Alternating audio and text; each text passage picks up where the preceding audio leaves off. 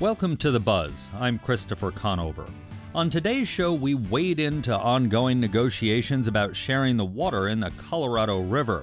The state of Arizona is under a tight deadline to approve a new plan to handle future cutbacks to its Colorado River water supply as the amount of water in its reservoirs drops to perilously low levels. The Federal Bureau of Reclamation gave the seven Colorado River Basin states a January 31st deadline to come up with a drought contingency plan for the next several years. If not, the head of that agency will step in. The issue is falling water levels in Lake Mead, one of the reservoirs for the Colorado River. Arizona's legislature now must approve the deal that's been negotiated between the state and stakeholders, including cities, farmers, and native tribes, for months. Arizona Public Media's Vanessa Barchfield has followed the issue and explains where things stand now. Earlier this summer, there was around a 50% chance of a shortage on Lake Mead by 2020. Now it's actually standing at 57%. Uh, so, since July, stakeholders from Arizona's water community have been hammering out the details of how to allocate these water cuts mandated in the DCP. It did seem like talks were going to break down a number of times. There were some canceled meetings and a lot of controversy. But lawmakers do have a DCP legislation that they're that they're going over now, um, even though there are still a number of, of unresolved issues. Do all the basin states have a plan that they're working on? So actually, the the drought contingency plan is comprised of two different DCPs, the Upper Basin Drought Contingency Plan.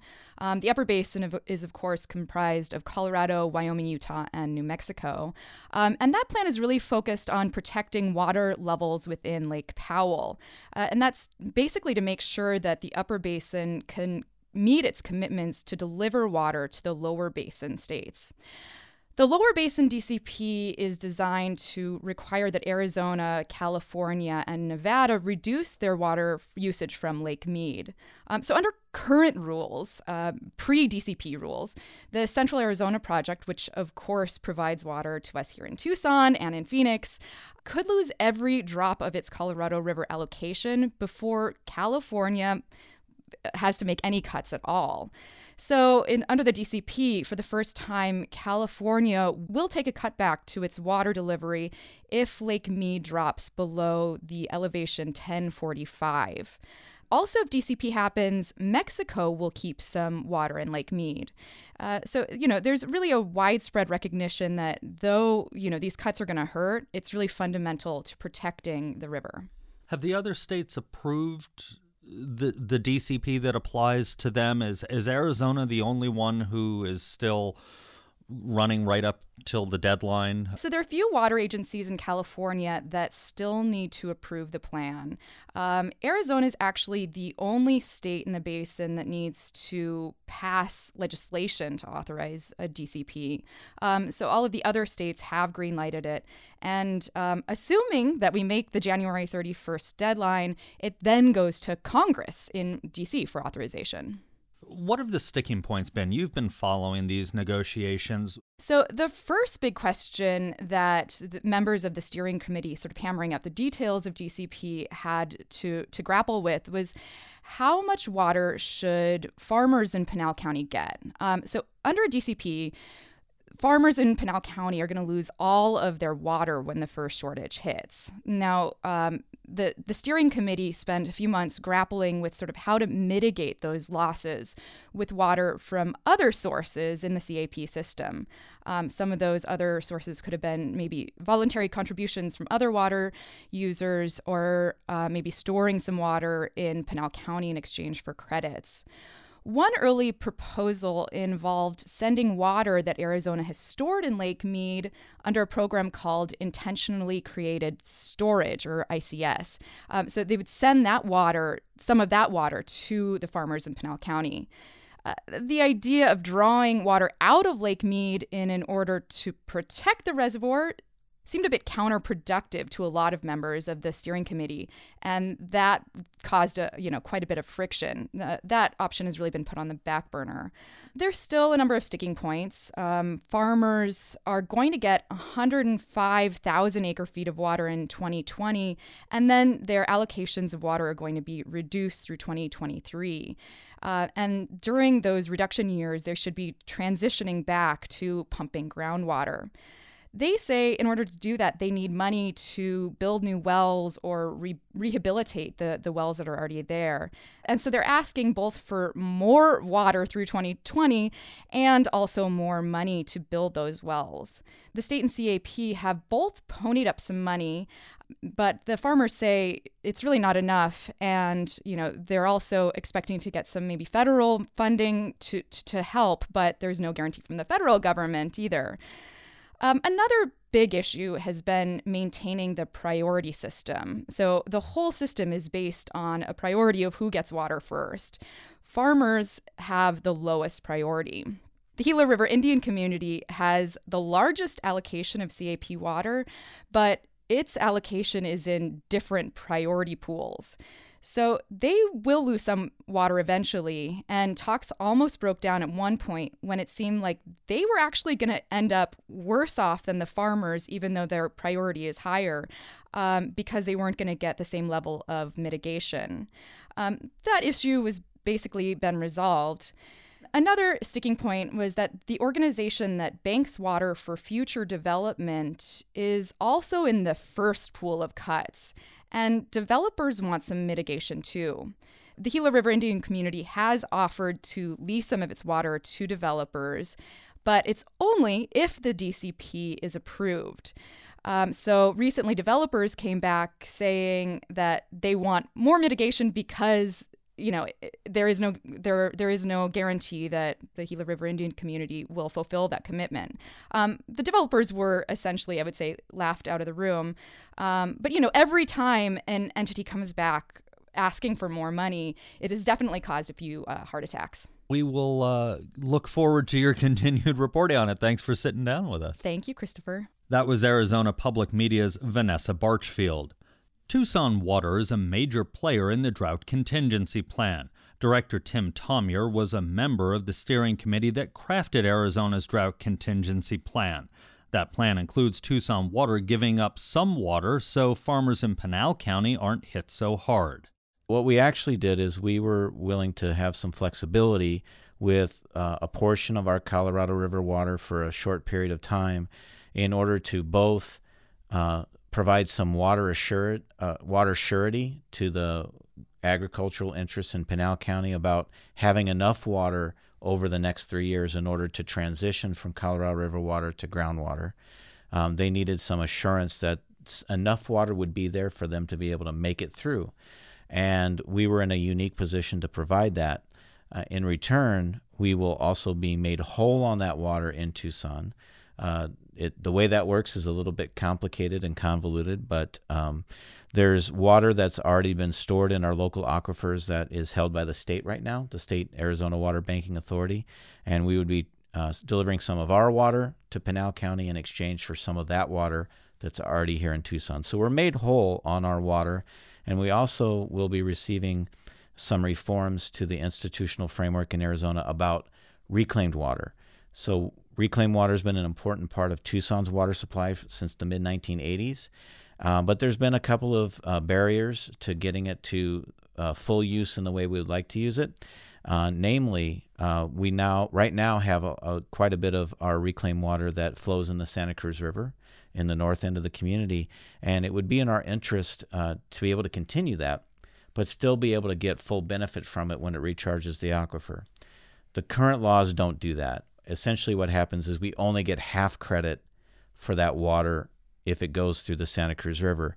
The reform that would, uh, the main reform would be we would get 95% credit for that water, which makes it more of an incentive to use the river for our water management instead of having to take our water out of the river to get full benefit. Somebody is going to hear this and, and say, wait a minute, we're giving water, Tucson Water is giving water to Pinal County I want to turn on my tap and I want water to come out. that's not a problem. Uh, Tucson is uniquely positioned for uh, when a shortage occurs. Uh, there's a number of measures we have in place that make sure that we have sufficient water supply for Tucson, and and and one of them is the fact that we've done so such a good job with conservation. We actually only use on an annual basis about two thirds of our Colorado River water that we have rights to.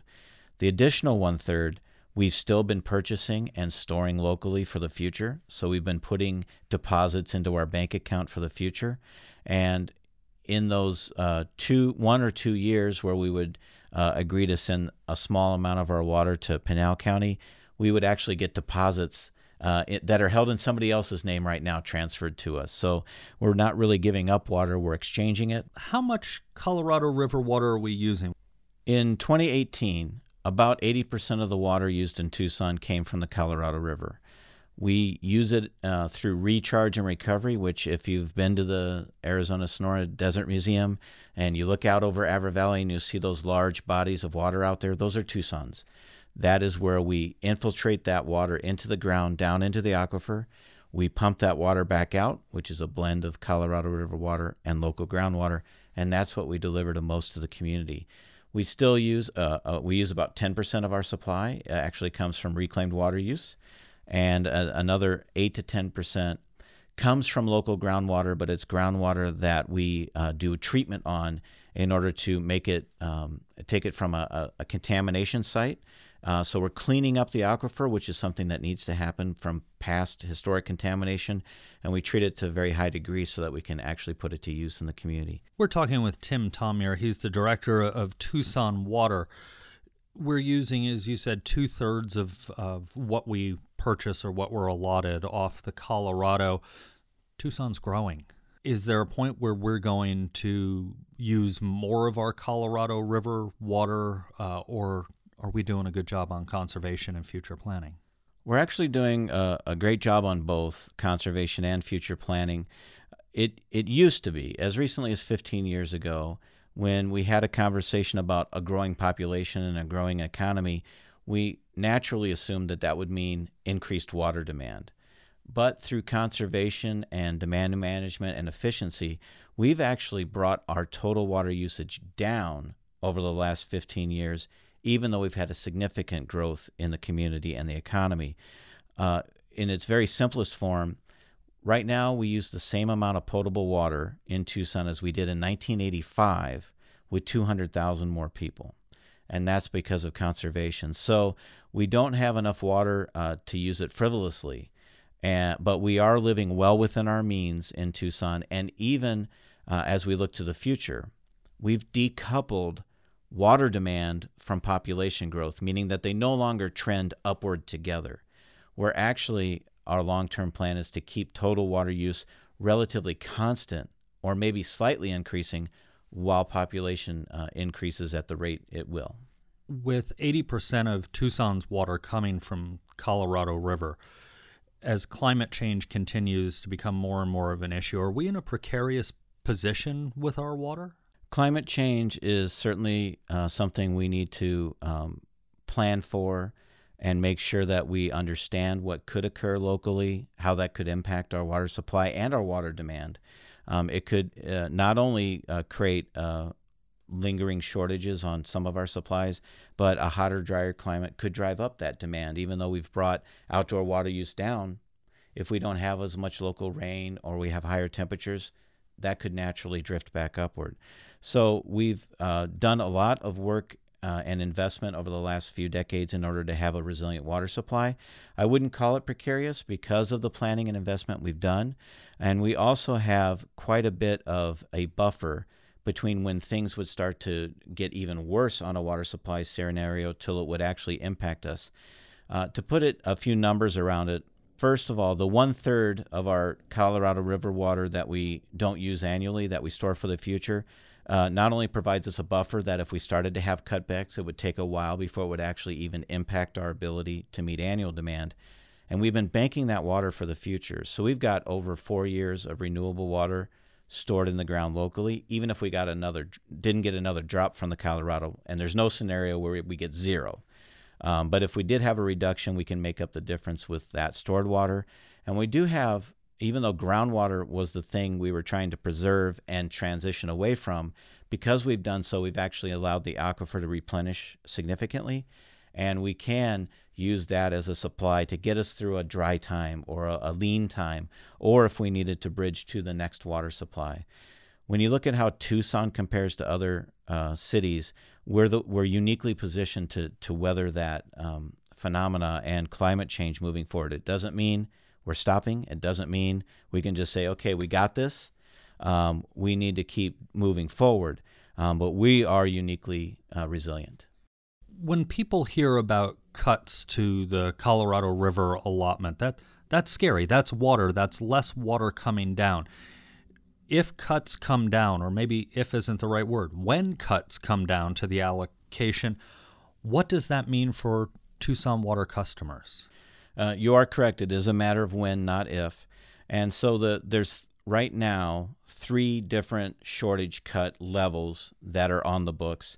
Um, the drought contingency plan uh, increases the levels of those cuts on a voluntary basis, but it's all with the idea to protect the lake or Lake Mead in this case from going to a catastrophic shortage. So, um, a level one or a tier one shortage Actually, Tucson's not affected at all. Our water is uh, in the highest priority bucket on the Colorado or on the Central Arizona project, so we don't get reduced at all in a tier one shortage, nor do we get reduced in a tier two shortage. So, uh, it's really until you get to a tier three shortage, which the lake level in Lake Mead gets below elevation 1025. It's a magic number for us that we would actually start to see uh, reductions. When that occurs, we actually have the water we've banked for the future that we can start to uh, use to uh, offset that. The fact that our allocation exceeds um, our demand by 30% is significant. We also have the Arizona Water Banking Authority that has stored water for just such a future occurrence, um, and then ultimately groundwater. So we are a number of stages away from actually a customer feeling an impact. And the goal of the drought contingency plan is overall, all of those actions in the DCP are to keep the lake from going below 1020. At 1020 or above, Tucson's really not significantly impacted. That was Tim Thomure, the director of Tucson Water. This week, we're talking about the drought contingency plan for the Colorado River, the major supplier of Tucson's water. University of Arizona law professor Robert Glennon is a water policy expert. He says the drought contingency plan is not a long term solution to decreasing water in Lake Mead. What the current plan would do is to buy that time, buy that four or five years for serious negotiations about how are the basin states going to respond in the face of dwindling supplies, clearly exacerbated by climate change. I mean, one of the, this drought is now in its 19th year. Uh, no one knows whether this is the 19th year of a 19 year drought or the 19th year of a 50 or 70 year drought. And the climate scientists are starting to talk about this drought as having all of the indicia of what they call mega droughts, droughts that have occurred two or three times in 2,000 years. Long term, what needs to be done? Controlling demand management, conservation, reuse, price signals, and uh, agreements to sell or lease water. One of the important policy mechanisms is for the municipal and industrial sector to put together a pot of money that can be used to modernize farm infrastructure. Uh, just a, a, word of backdrop. Um, in the Colorado River Basin, farmers use 85% of the water. Most of that is, is put on their lands by flood irrigation, which is the least efficient form of irrigation. It's not as efficient as center pivots, sometimes called sprinklers. It's certainly not as efficient as micro uh, or drip irrigation. The problem for the farmers is that those other kinds of irrigation forms are very expensive, and many farmers are um, are uh, capital rich in the value of their lands, but cash flow poor. But for the urban sector, it's a drop in the bucket.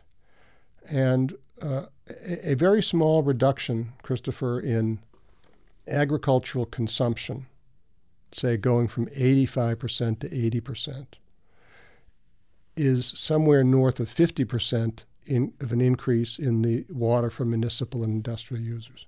And that solves the problem. So, really, we just have to have the political will and the courage to put a plan like that in place to keep farmers uh, active and their economies doing what they do best, which is growing things for the rest of us, uh, and to do it in a way that's somewhat more efficient. There's a lot of talk about getting farmers to pump more groundwater uh, under this plan. That's good for the Colorado, but is that good long term water planning? No. It's really turning the clock back past the 1980 Groundwater Management Act. That was a seminal piece of legislation. The state at the time was hideously overpumping its aquifers. The water tables were dropping. And the act put in place a system to reduce overpumping. And uh, part of the solution to that was going to be when the CAP was completed, it would bring surface water in from the Colorado River across the desert to Phoenix and farmers in Maricopa, then south to Pinal County, mostly ag, and uh, down to Tucson, its terminus. And uh, it's a shame, I think, that the solution, a big part of the solution now, is to drill brand new, high capacity, modern um, wells equipped with modern pumps. Um, those wells will be in service for generations, pumping five, six hundred gallons per minute of every minute that they want to run the pump. And I think it would be far better to have figured out ways to modernize farm infrastructure to conserve some water, use the existing wells to uh, use water in a somewhat more efficient way. There's been some criticism of farmers for playing hardball, and they are. They would, they're doing their best to protect their interests. Um, some have said, well, the heck with the farmers. They signed off on this deal in 2004. They knew what they were getting, and you know, there's no excess water. So bad. So sorry. But to be fair to the farmers, I don't think anyone predicted it was going to get this bad this fast. And that's where I have I have some empathy for the farmers. I mean, this this really caught everyone by surprise. We're talking with Robert Glennon, a University of Arizona College of Law professor who specializes in water. The Gila River Indian tribe, as we're as you and I are speaking, is threatening to pull out of the drought contingency plan for Arizona right now. How important are the Native nations to all of this? Oh, they're critical. Um, both the Gila River Indian community and then over on the Colorado River, the Colorado River Indian tribes. And both of them have rights to very large quantities of water that took them a long time to secure. Uh, the Gilas, in particular, um, have had the water in the Gila River taken away by non Indians, tracing back to the mid 19th century. Uh, and it was only in 2004 that the Gilas uh, agreed to a, uh, a water settlement in a very important piece of legislation that, that uh, Congress ratified.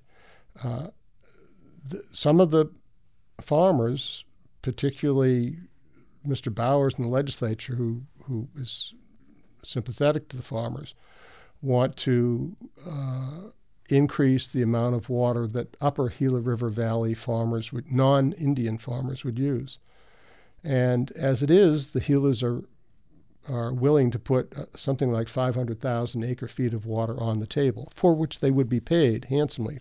Let me say, state that clearly.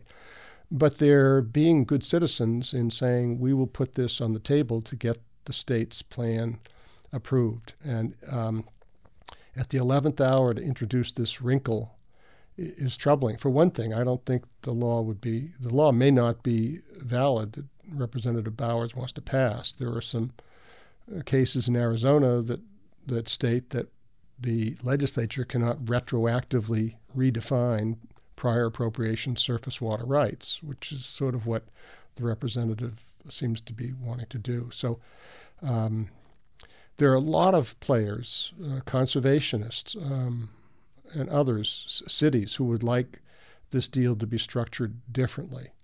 Uh, but now we're coming down to the last 10 days, And it really is a question of, of what are you going to do? If Arizona cannot pass something that has enough agreement to, to pass, and the Bureau of Reclamation steps in, how bad is that going to be for Arizona?